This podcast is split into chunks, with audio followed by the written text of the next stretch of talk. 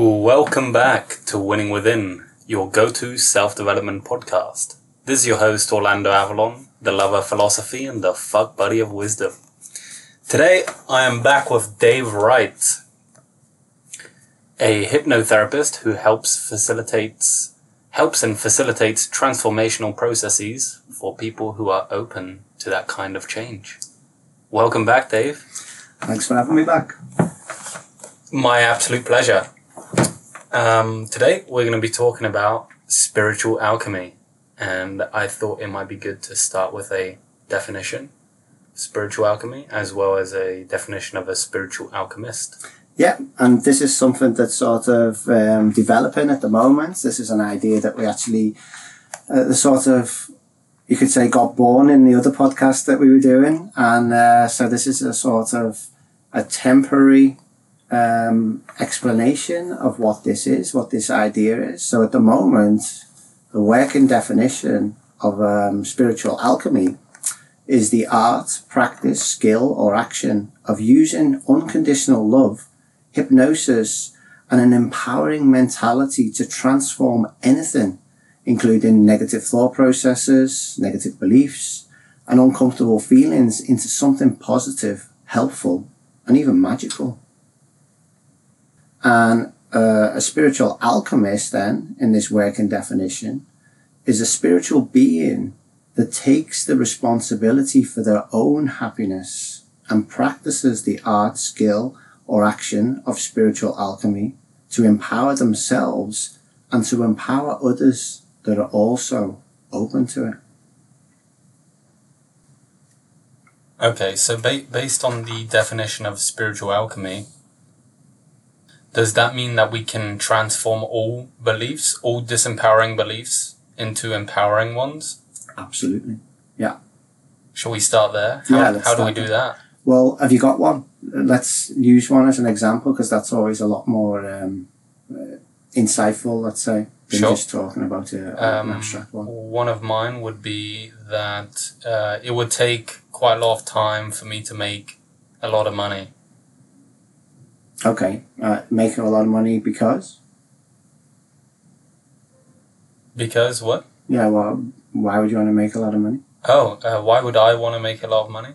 I feel like it would give me opportu- provide me with opportunities to live life much more aligned to the way that I would like to live it myself. Mm-hmm.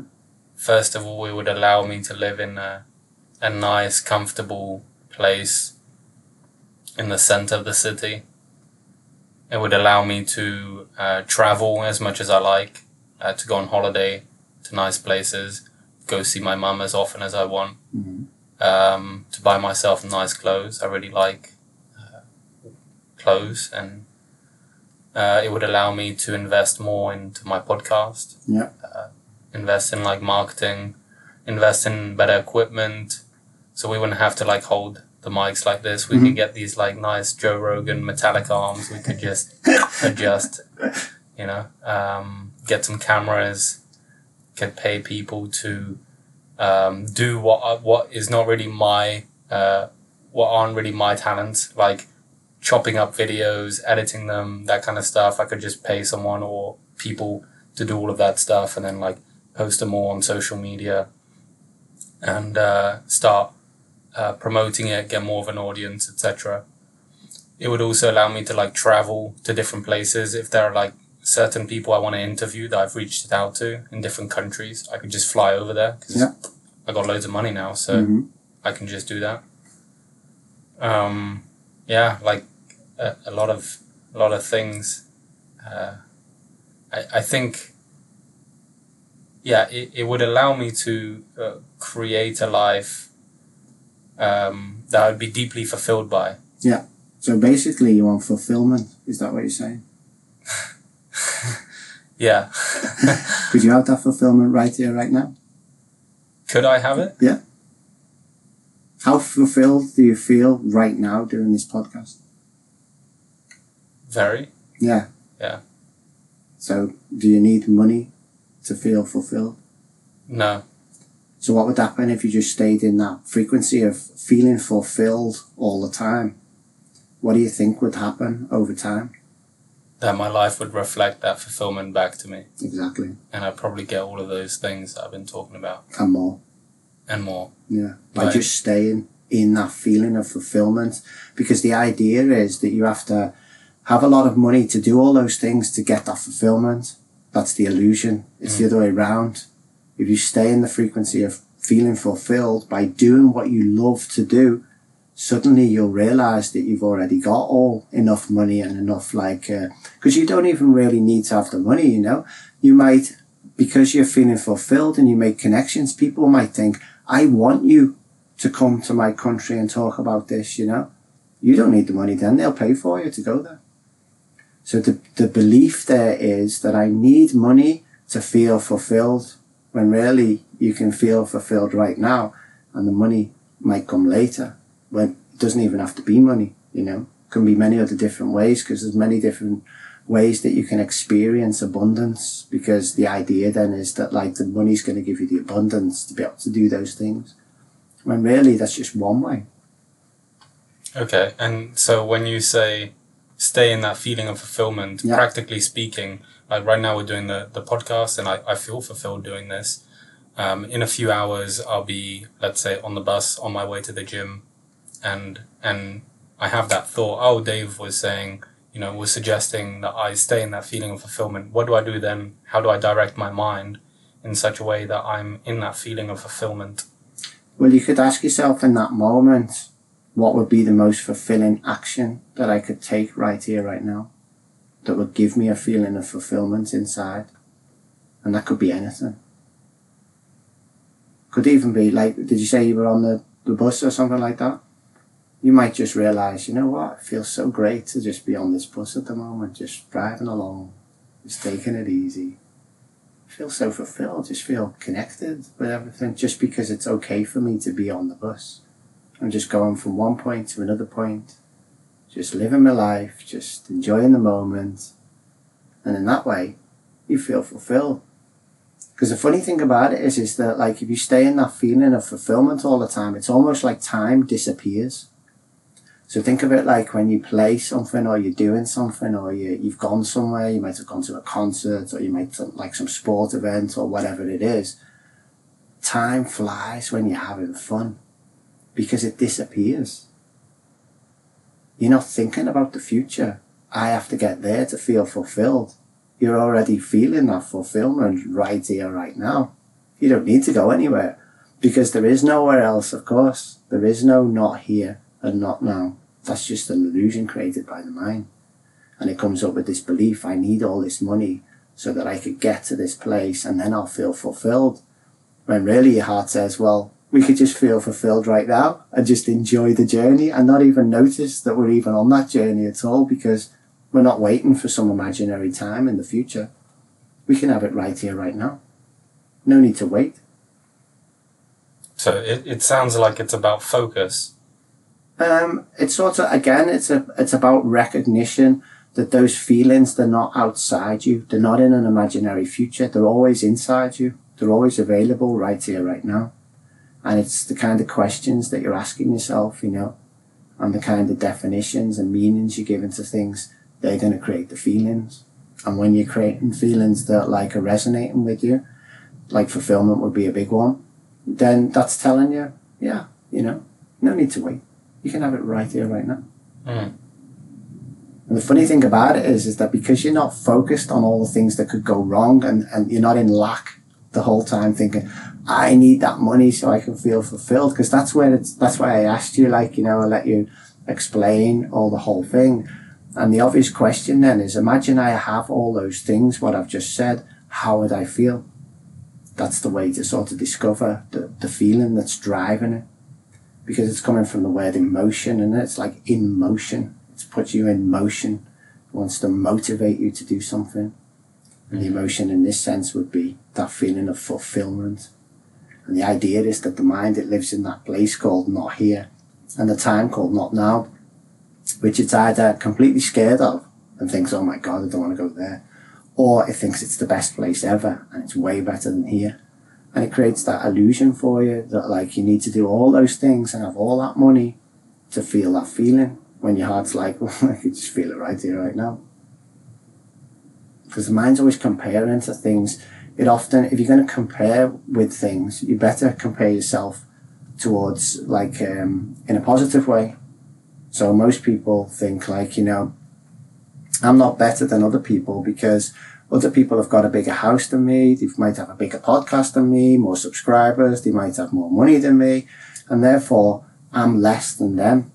When really you could compare the other way around and look to see what you've already got.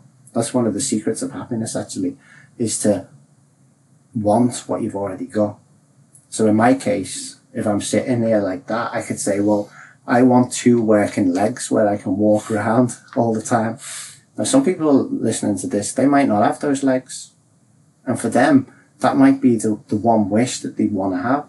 They might have accepted that and they'd be okay with it. And I don't need legs because I accept myself the way I am.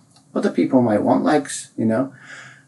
I've got a roof over my head. I've got a bed to, to uh, where I can sleep in. Some people don't have that. So I'm not comparing to make myself better. I'm just comparing from the, the fact that I have things that other people would definitely want in their life, but they don't have them, you know? So it doesn't make me any better or any worse because that's not what it's about. It's just about appreciating the things that I've already got. And it's often the things that you take for granted all the time. So if you get stuck in that like comparing sort of uh, mechanism, you can just ask yourself, what do I appreciate here and now? You know, what have I got here and now that I appreciate? And often when I ask people that, at first of all, they say, oh, I don't know, I haven't really got much, you know. Well, tell me what you do have instead of what you don't have. So we've said it many times before, haven't we? You know, it's about focusing on what you do want and what you do have and what you do appreciate instead of what you don't, because it puts you on a different frequency. It puts you on a frequency of fear and lack.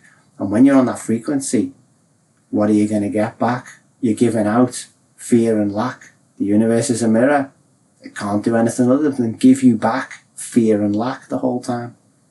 But if you're giving out like appreciation and you know, uh, in what was the word you used before, fulfillment, you're giving that out, it's gonna have to give you it back because it's just a mirror.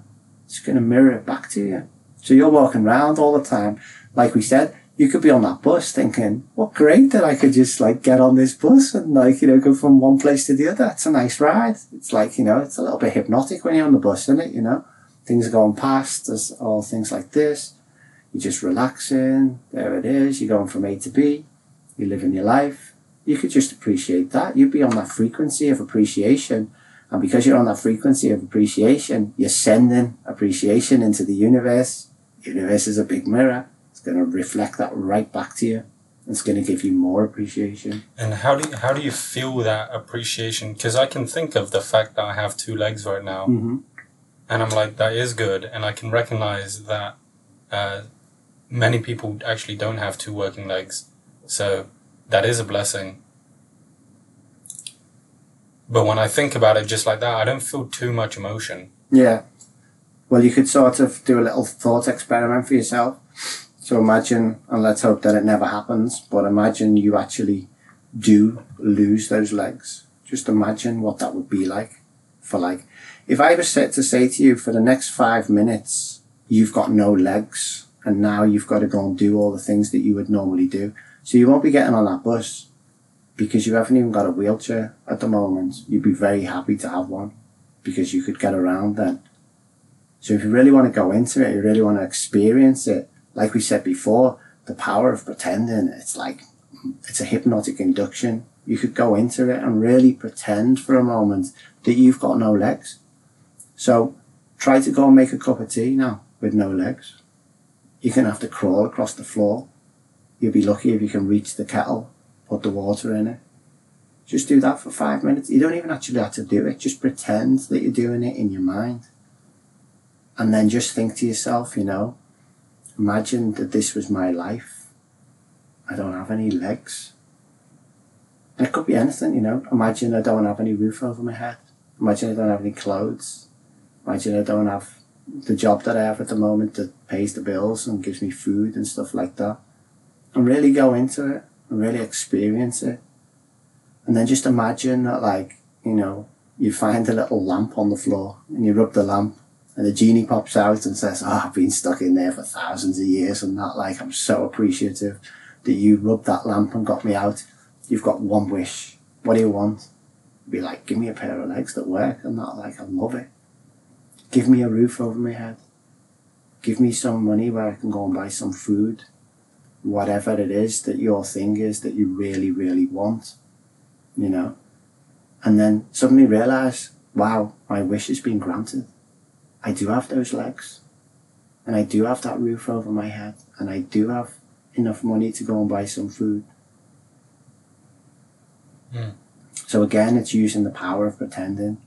You don't really feel it. You're not really appreciating it. You are appreciating it, but it's on a very superficial level. So if you want to go deeper into it, just pretend for a moment that like the opposite is true and then realize how relieved you would feel. How thankful would you be? You know? Mm.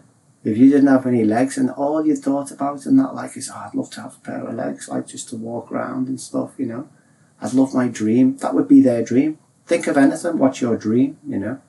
That's how that's how appreciative you would be if you just the magic wand was waved or the genie would just make the little adjustments and then suddenly that's your reality now. How thankful would you be? And you can experience that right here, right now by just going into a little hypnosis with yourself by pretending that it's, you know, that you haven't got those things at the moment and then just realizing, wow, I do have those things. Once you do that, you'll start to start resonating on the frequency because even if you don't really feel it that much, just the thought of it, it's still there.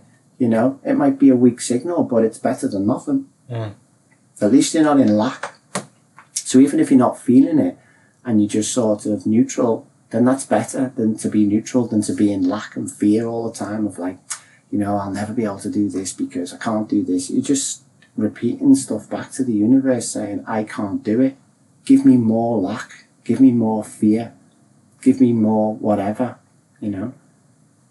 So even if you're neutral, that's better than nothing. At least you're not resisting, you know. Mm-hmm.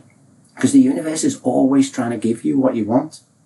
It's always trying to do it. The only way it can't do it is when you're getting in the way. So people have this like, you know, with the manifestation, how do I manifest things and that? Like the simplest way to manifest anything in your life is get the fuck out of the way.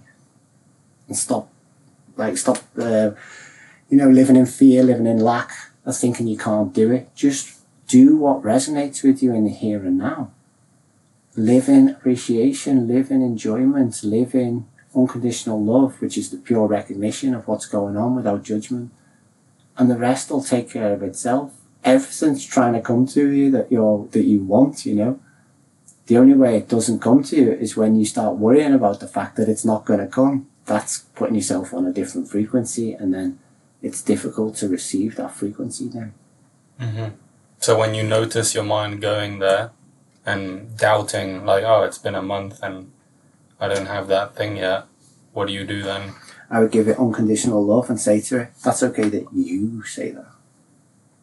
Instantly, I'm on the frequency of unconditional love, which is, as far as I'm concerned, the highest frequency that you can ever experience because that's what you are on the deepest level. So instead of making it wrong, you just say, well, for one, you're saying that hypnotic programming, not me. And I appreciate you and I appreciate your opinion. It's your opinion. You're allowed to have it. I'm not going to try and convince you that it's not. Because you're not offering any resistance to it.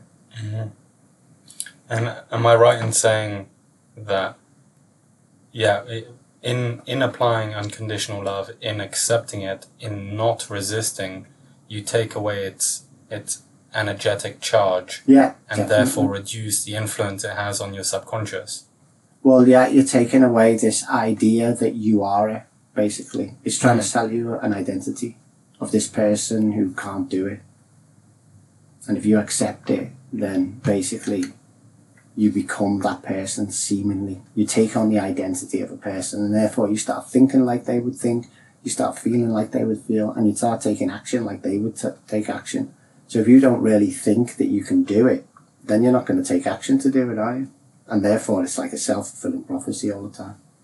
But you can break out of that at any moment, at any time by just saying, Well, that's okay that you say that hypnotic programming. You're selling an idea to me and I'm not buying today. Thanks very much for the offer. Okay. Now, I'm just bringing it back a little bit, because we've we've spoken about staying in appreciation, Yeah. which is something that you can do throughout the day. It doesn't necessarily need to be a formal practice, although I guess it could. But you could just sort of train your mind to throughout the day be like, oh, what do I appreciate right now? Well, I appreciate that it's warm, Yeah. whereas outside it's cold. Definitely. I appreciate that like I'm not starving. Like I ate about an hour ago, which is nice. And it was so easy for me to do that. I was just like, oh, I was hung I'm hungry. I'm gonna go get food. Yeah. And like three minutes later I was eating. Yeah. Like so great. Which some people can't do that. yeah. They can't do it. Some people are like, You oh, just take it for granted. yeah. And that's the way the mind works. It sort of focuses on what it thinks is the negative things because it wants to reduce the resistance, but it causes resistance by focusing on those things all the time. It wants to reduce resistance and Yeah, so it focuses on the negative. Yeah. So when things happen to you, for instance, let's say some, let's make an extreme example of it because it's easier to understand. Say like a trauma happens to you and that, like the mind will often replay that trauma again and again and again in your subconscious in your in your um, imagination. Why? Because it wants to gain insights out of it because it wants to prevent that happening again. Mm. It's trying to learn from that It's traumatic to learn experience from it. so as to be able to prevent it from ever happening again. Exactly. And this is the difference between the victim mentality and the empowered mentality. So the victim mentality will watch that film again and again and again and just keep judging itself all the time, saying, Oh, I was so stupid, I shouldn't have done that, and blame itself, oh, it's all my fault, or it's all their fault, and that because it's a victim. It thinks it's a victim. Whereas the empowered mentality would ask empowering questions and say, Okay, what did I learn from that? And that's really what the mind wants from you. It wants you mm. to learn from it. So when you ask, what did I learn from that? Suddenly insights will pop up. And when they pop up, you can ask the next empowering question, which would be, okay, now I understand this, now I'm aware of this, how am I going to do it differently next time? Say that that same situation happens again. How am I going to do it now differently from now on, using these insights that I've learned? And then I would finish it off as well by asking the why question. And I would suggest that you only ever ask the why question with something positive and something beneficial. So most people ask the why question for like, why am I so stupid? Why does it always fail? All this kind of thing. And all you're asking for basically is just evidence of that being true. Now say it isn't true. Your brain will just like make shit up. Well, it's probably because, and then fill it in and make a little story about it because you've asked it the wrong question. It's just like a computer. What did he say in computer language? Garbage in, garbage out. This is a prime example. But in the empowering questions, because we're focused on what we do want, we're focused on the positive, we're focused on the advantageous, then we want to be asking the right question. So, what did we learn from it? We learned this. How are we going to do it differently now or better next time? We're going to do it like this. Why is it important now to do it like that? And then ask again. So another answer come up and then why is that important? Why is that important? Mm. Why is that important? And like really what you're doing, you're hammering it in, you're making it concrete. So from that mistake, which is just a learning moment, but the victim mentality would call it like, you know, a mistake, oh, it's proof that I'm not good enough. Where the empowered mentality would go, oh, learning moments. Thanks so much for that. I've learned something from that. I'm going to evolve now. I'm going to make myself like, you know, more, I'm going to get more insight out of that. But it, it sounds like it's more. Maybe I would rephrase. You said a learning moment. I would maybe rephrase it to a learning opportunity Also, great. Yeah. because you don't necessarily learn from your mistakes. You can make tons of mistakes, and and not and repeat them because you haven't taken the time to reflect on them and extract the insight and understand how you could do things differently. Yeah. That would be a good thing. Yeah. Like a learning opportunity. Mm. a, a moment to learn something. Whether you actually learn it or not is a different matter, of course. And the victim mentality doesn't really want to learn anything from it. It just wants to give itself shit and beat itself up Mm. and say that it's so stupid because then it will probably get sympathy either from other people or from another part of your personality inside that says, oh, you know, we're such a victim and, oh, you know, it's, it's all, we can't do anything about it. And that way it'll get like a little bit of sympathy and it loves sympathy. It's like it's its only way to get conditional love. One of the only ways. Again, it's all just a belief, you know. It's it's not really real from that perspective. Looking through those uh, those filters, it's real for it at that time. That's for sure. That's why it'd be like it's good to recognize that and appreciate that from that perspective through those filters. Yeah, you're completely right. You know. At the same time, there's a million other perspectives and a million other filters that would give a completely different experience. And the empowered mentality would recognize that and choose for that. I want to ask you something, and then and then we'll go back to uh, beliefs. But just uh, just gonna throw this out there: if there was one thing that you could do to, like in in your definition of spiritual alchemy, you said uh, something along the lines of transform thought processes, beliefs, and uncomfortable feelings into something positive or even magical. If there is one, if there was one thing that people, like anyone listening here, could do to facilitate that process, what would it be?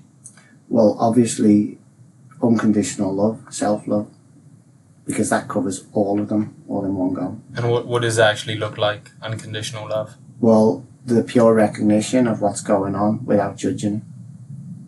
So the absence of resistance. Yeah, basically. Acceptance, total acceptance of everything. Yeah, but not that it's good or bad, that it's happening or it seems to be happening Mhm. at that time. That it that it's there, kind of thing. Right. You're not saying it's good or bad. You're just saying there it is. Yeah, it's it's perceived at the moment that that's happening.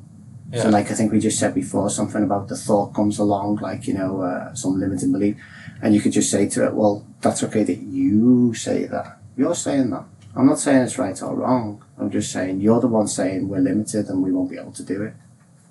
That's your opinion, hypnotic programming. It's not my opinion. I don't associate with that because I know I'm unlimited potential and I recognize that. And therefore, when you come with a limiting belief, that's your limiting belief, hypnotic programming. And I'm not buying. But I'm not making it wrong. I'm not saying you're wrong. I'm just saying from your perspective, that's true for you. It's not a perspective that's helpful for me at the moment. And therefore, thanks. But that's your opinion. Okay. And then going back to beliefs, we were talking about how to transform limiting beliefs into empowering beliefs.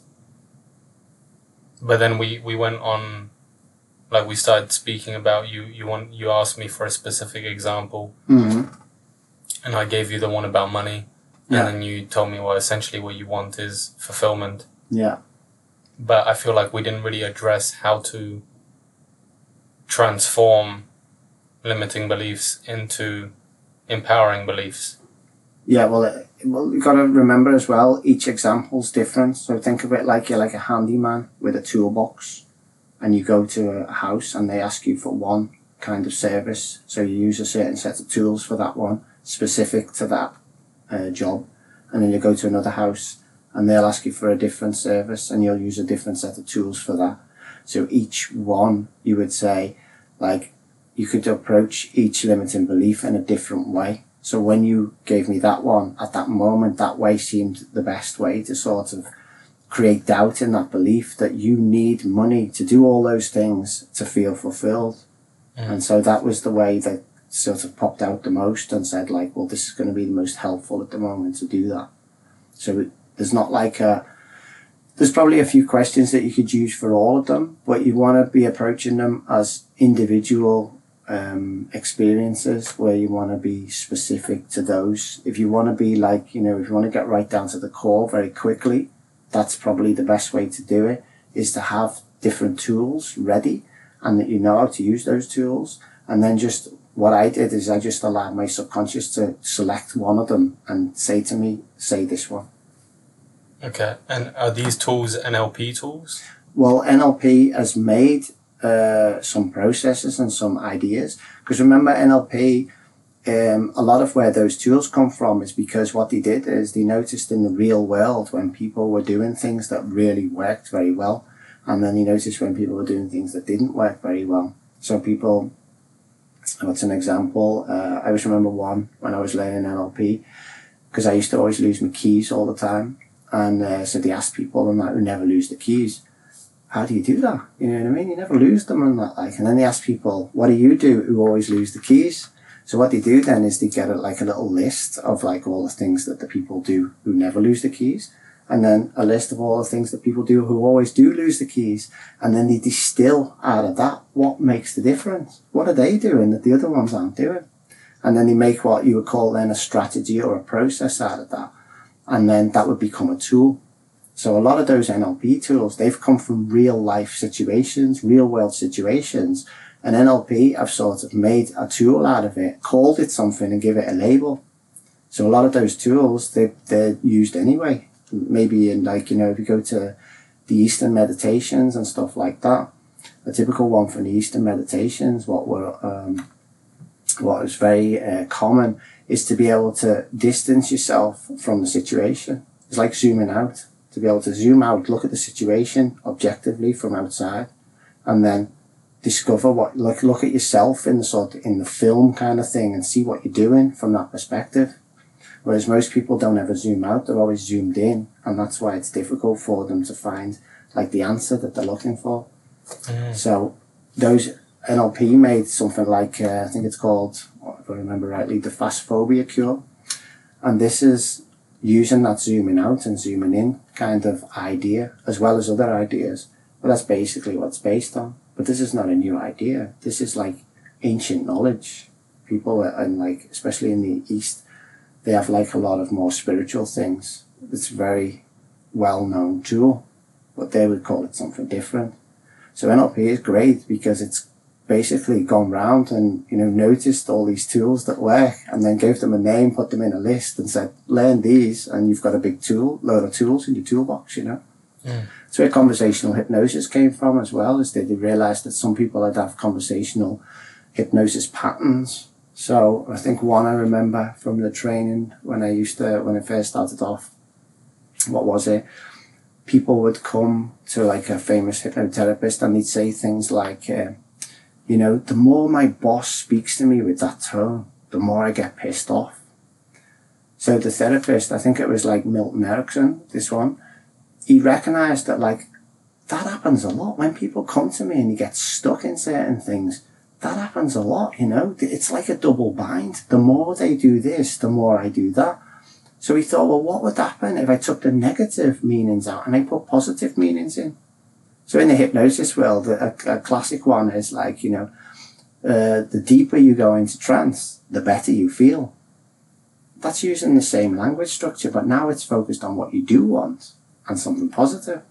So again, NLP noticed that, wrote it all down, found out what was working, what wasn't working, created strategies, processes, and stuff like that from it, and then called it an NLP tool, give it a name, you know. Mm. So if we go back to the, the example I was given, one that I remember is that what they said to like the people who never lost the keys, they asked them, well, how come you never lose them? And he said, well, what I do is when I'm going to put my keys down, I think to myself, when am I going to need my keys next? So a typical one would be like, well, when I go outside. So what they do is they put them in the door.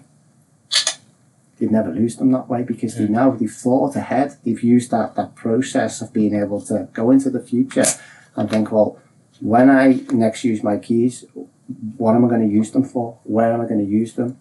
And then put them in that position. So that's what I do as well. So, Yeah. like, uh, when I'm going to use my keys, I'll just, I've got like a place where I'll just hang it right by the door or I'll just put it in the door itself. And I almost never lose my keys because I applied that strategy, I applied that tool, and it became part of my hypnotic programming. It just becomes normal now. So when I'm going to put my keys down and that, the program will kick in and say, oh, put them in the door, you know what I mean? Because you'll be needing them later when you're opening the door. And I hardly ever lose them ever again. And you can do that pretty much with anything. Okay. Um, earlier, you mentioned conversational hypnosis, which is something that we've spoken about before, which is something that you can use to hypnotize yourself, such as saying, from now on, I recognize more and more that I can feel fulfilled in the here and now. Yeah, totally nice suggestion. You also said to me a while back when I think it was like closer time where you first introduced the secret magic key and I asked you about hypno- hypnosis and hypnotizing myself and you said something along the lines of well it might be better to wait to do that until most of that negative programming is gone because otherwise uh, the the hypnosis could I don't remember exactly what you said, but you, you kind of said it's best to first get rid of neutralize neutralize the, the negative programming and then start adding positive programming. Yeah, well, it's sort of like I would never say to get rid because again that comes from like a, a self rejection kind of thing. So I would say always be aware of how you're defining things like this. So instead of getting rid of something, you want to like let it go. It sounds a lot different if you listen to it. Like imagine someone said to you, like, I want to get rid of you. You know what I mean? Instead of, I'd like to let you go. Mm. It sounds a lot softer, you know what I mean? It sort of sounds a lot more friendly instead of like, you're a problem, I don't like you. Instead of like, it's just not resonating anymore. I have to let you go. So think of it like that. And then I wouldn't say like, wait to let go of the negative programming. There are two different ways that I could think of now, very simply, that you could change the, the programming. So one of them would be to use conversational hypnosis and keep adjusting the su- suggestion till you don't feel any kind of resistance in your body. That would be one way to do it. Another way to do it would be to exactly say the suggestion that you want and on purpose trigger the resistance inside, and then when you trigger it, just give it like uh, give it unconditional love. So apply unconditional love to it. So if it was a feeling, you would say like it's okay to feel you now, and then just give it kind, loving, curious attention, and do it that way. So you don't want to really think of it like you want to get rid of stuff because it's in your program. It's a part of you. You either if it's up there in like the beliefs and all that kind of stuff, like the perceptions you you want to reprogram that. You want to adjust it. You want to like um, maybe let go of some things and replace it with other things. And if it's more in your body kind of thing, you want to either either heal it or balance it. It's just two different ways of saying the same thing. Okay. And So- so, Yeah. and there's n- neither way that you would say is better, like by either using a phrase that doesn't elicit any emotional, negative, unpleasant reaction, or by purposefully using a phrase that does elicit that kind of feeling and then applying unconditional love to it. Yeah, it just depends on what resonates with you the best at the time.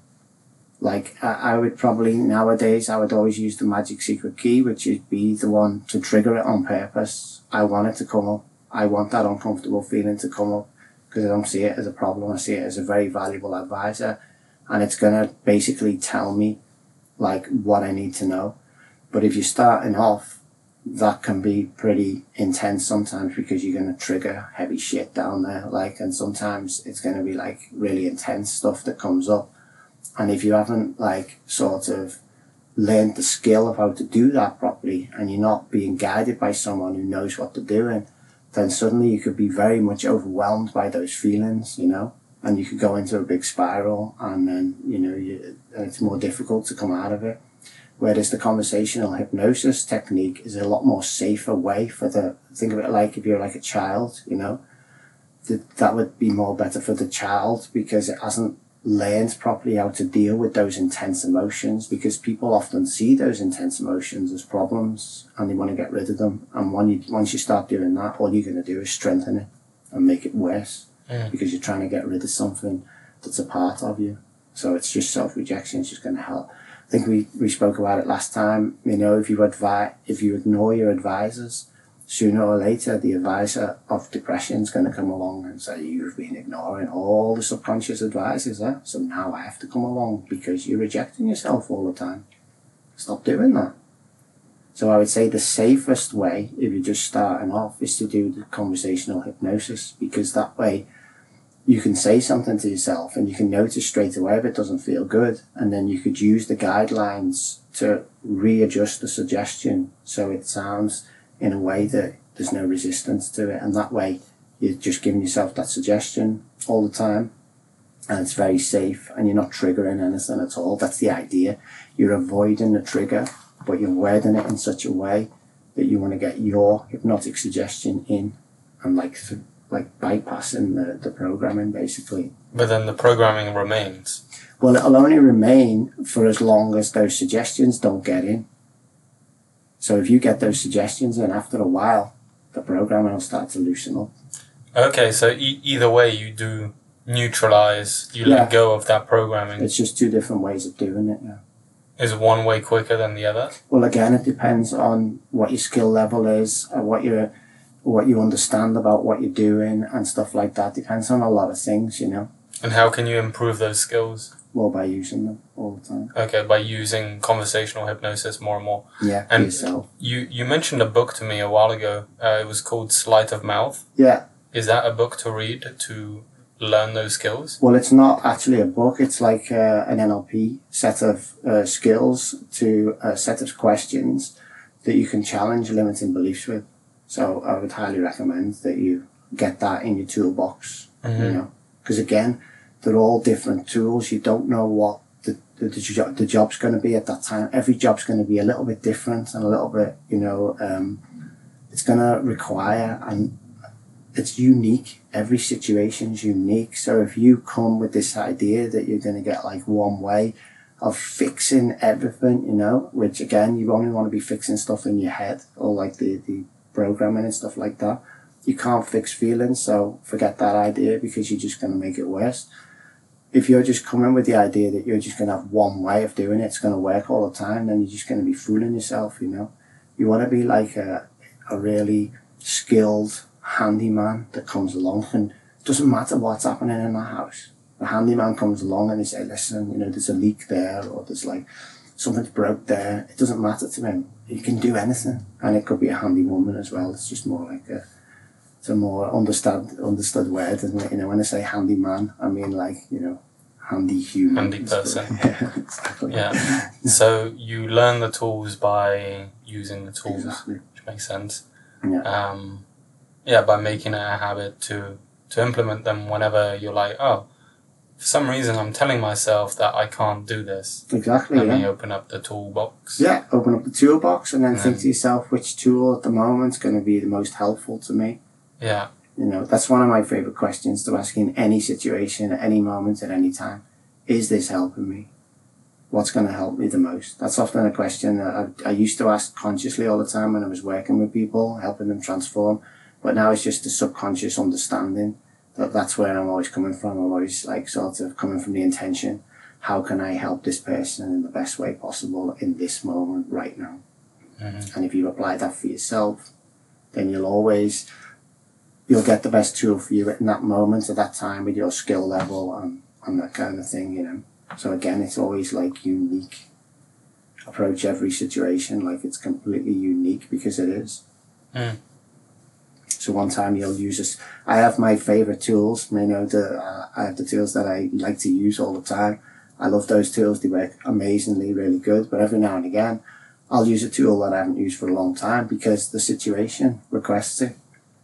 And my subconscious will be like, oh, here's the, use this tool like that because I haven't used it for a long time. But it'll be like, this is going to work for you in this moment now. And if it doesn't, then I know I've learned from that moment oh, that tool didn't work. So what made it that that tool didn't work? And then I've got more insight, and then subconscious will be like, oh, there's another tool. Use this one. What would you say are your favorite tools? Well, the Magic Secret Key is one of my favorites because I, I love to give tools to other people. I love to empower other people by giving them the insights and the tools. And the Magic Secret Key is so simple and so powerful. It's almost too simple that the intellect it doesn't really like it at first because it doesn't understand it. It thinks it can't be that simple. It really wants likes likes to make things difficult and stuff. So in the beginning, like I haven't used it for years myself before I really realized that I was using the same tool in different situations, but I didn't realize it was the same one because it's just so innocent. It's so subtle, but so powerful. It can just like It's just that's why I call it the magic secret key, because it can open anything at all. I've never come across anything that it can't open, as long as you use it in the right way. Mm-hmm. And the right way would be Well, the right way would be to develop the skills so you understand why it works and how it works. So I'll give you an example is that when I used to use it, wasn't just with this one either, is that like let's say I'm working with someone and um, we're doing some kind of regression because there's something horrible there in the past and the subconscious has been hiding it from them all the time. But now it's starting to bother them as a trigger in their everyday life and they can't go on anymore. So they've got to deal with it. They've got to go there and find out what it is. Now the subconscious has put it behind many doors. But in the beginning, I used to think it put it behind like one door or like a few doors. But sometimes these experiences are put behind 20 different doors. So you have to open each door separately with the magic secret key. Go on one, two, three. You don't know how many doors there is. You only know when you've got there. But mostly like the, the really intense ones, roughly, uh, I would estimate they're a bit like behind like 20 different doors. 20, what you would call like blockages or resistance or whatever because the subconscious is trying to protect you from them because you're not ready to feel that yet. You're not ready to deal with that yet. It's too traumatic. And the funny thing about it is, is that let's say you're 30 years old. It's too traumatic for the person that was five years old. But for a 30 year old, it's not that traumatic. But those, those like uh, doors were put there when you were like five and built up over years. So I don't know this for sure, but this is always my idea of it, is that the defense mechanisms which control the doors, the like mental uh, processes that control these doors, they still think that you're five. So when you're there 30 and you're going to open these doors, they think you're still five. They're not going to open those doors for you. And I, I used to have like many different ways that I do this, but the magic secret key is like the most simplest because I just say to the defense mechanism, or I say to the person who's sitting there, just say to the defense mechanism, it's okay to know this now. And that will open the door. And where I'd go wrong in the past is I'd open like maybe three, four, five doors, and I think, we're not getting there. And it was because it was behind 20 doors. I just stopped using it. I'd opened five, but I didn't realise you've got to keep on going, keep on going, keep on going. Sooner or later, you'll come to the last door, it'll open up, and then it'll be revealed. The funny thing about that is, is that every time you open a door, then people often have a, like a big fear of what they're going to find there. So if it's a conscious fear, it's a fear of discovering what's there. And if it's a subconscious fear, it's a fear of revealing something to you that you can't deal with. So every time you open a door, the funny thing about it is, is the fear just like diminishes a little bit. So imagine you've got 20 doors, as you're getting like closer and closer and closer and closer, the fear gets sort of less and less and less and the curiosity builds up and gets more and more and more. So when you eventually get to that last door and you open it up, it's like, is that all it was? And it might be something horrible. It might be like sexual abuse or whatever. But for a 30 year old, it's more like, okay, yeah, it's not nice, you know what I mean? But I thought it was going to be something like, mm, you know, unbelievably horrible and that, which sexual abuse is unbelievably horrible. But it's not as horrible as you imagined it to be because you built it up the whole time, you know? And then when you actually get there, it's like, is that it? Is that all it was? And sometimes it can be like really simple things like, you know, might be something like you, you lost your mother for like a minute one time when you were in the shopping centre. For a child of like five, that's just like devastating. That's like if we crash landed in the middle of the jungle and it was a thousand kilometres in each way and we were like, shit, how are we going to get out of here? We're not going to make it. That's what it's like for a child of five. But for an adult of 30, and they look back on that and they think, okay, it's not nice, but it's not that bad, you know? And that's where the healing comes from. From from what exactly? From the realization that, like, for one, you survived it. And for two, it's just like, it's not really that bad at all, you Mm. know? Okay. Going back to the magic secret key, is that also one way that you neutralize and transform those beliefs? Yeah, you could do it like that as well. Because again, you could say to the belief, that's you saying that. So any belief that comes along, and you could just say to it, well, that's okay for you to say that. It's okay for you to believe that. Old hypnotic programming, because that's all it is. Because beliefs are built up of experiences that you've had in the past, but there is no past. It's all imaginary. I like to call it like the um, the mental prison of the past when they're very limited and they restrict you. That's why I like to call it the mental prison of the past because that's what it is. It's not real. It's an imaginary prison that you've put yourself in because you believe that you are that person that's limited. And really, you're in unlimited consciousness. And when you repeat that back to the belief and just say, well, that's okay that you think that. So that belief in the beginning that you had, is not like I said, you know, I'm gonna, oh, I'm gonna have to have all that money, yeah. Otherwise, I'm never gonna go do all that thing. I'm never gonna feel fulfilled. You could just repeat back to it and say, well, that's okay that you think that. That's your belief, hypnotic programming. I'm unlimited potential. You really think I'm gonna let you limit me with that like limiting belief? Thanks for the offer, you know. But uh, I'm not buying today. Mm. Come with some other belief. I might, uh, I might be buying say come along and said like, uh, well, you know what, we could probably do all that without having that money. I'd be like, oh, that's an interesting belief. It's also a belief. That sounds a little bit more empowering to me. It's a bit more helpful for what I want. Going back to that question, one of my favourite questions. Is it helpful? Is this helping me to get what I want? Instead of staying in that duality, is, is it right? Is it wrong? Is it true? Is it false? Stay out of that. Is it helpful to me at this moment? Is that getting me what I want? And if a belief comes along and says, well, maybe you don't really need money to get all those things, you could get it a different way. Be like, oh, that sounds interesting. Tell me more.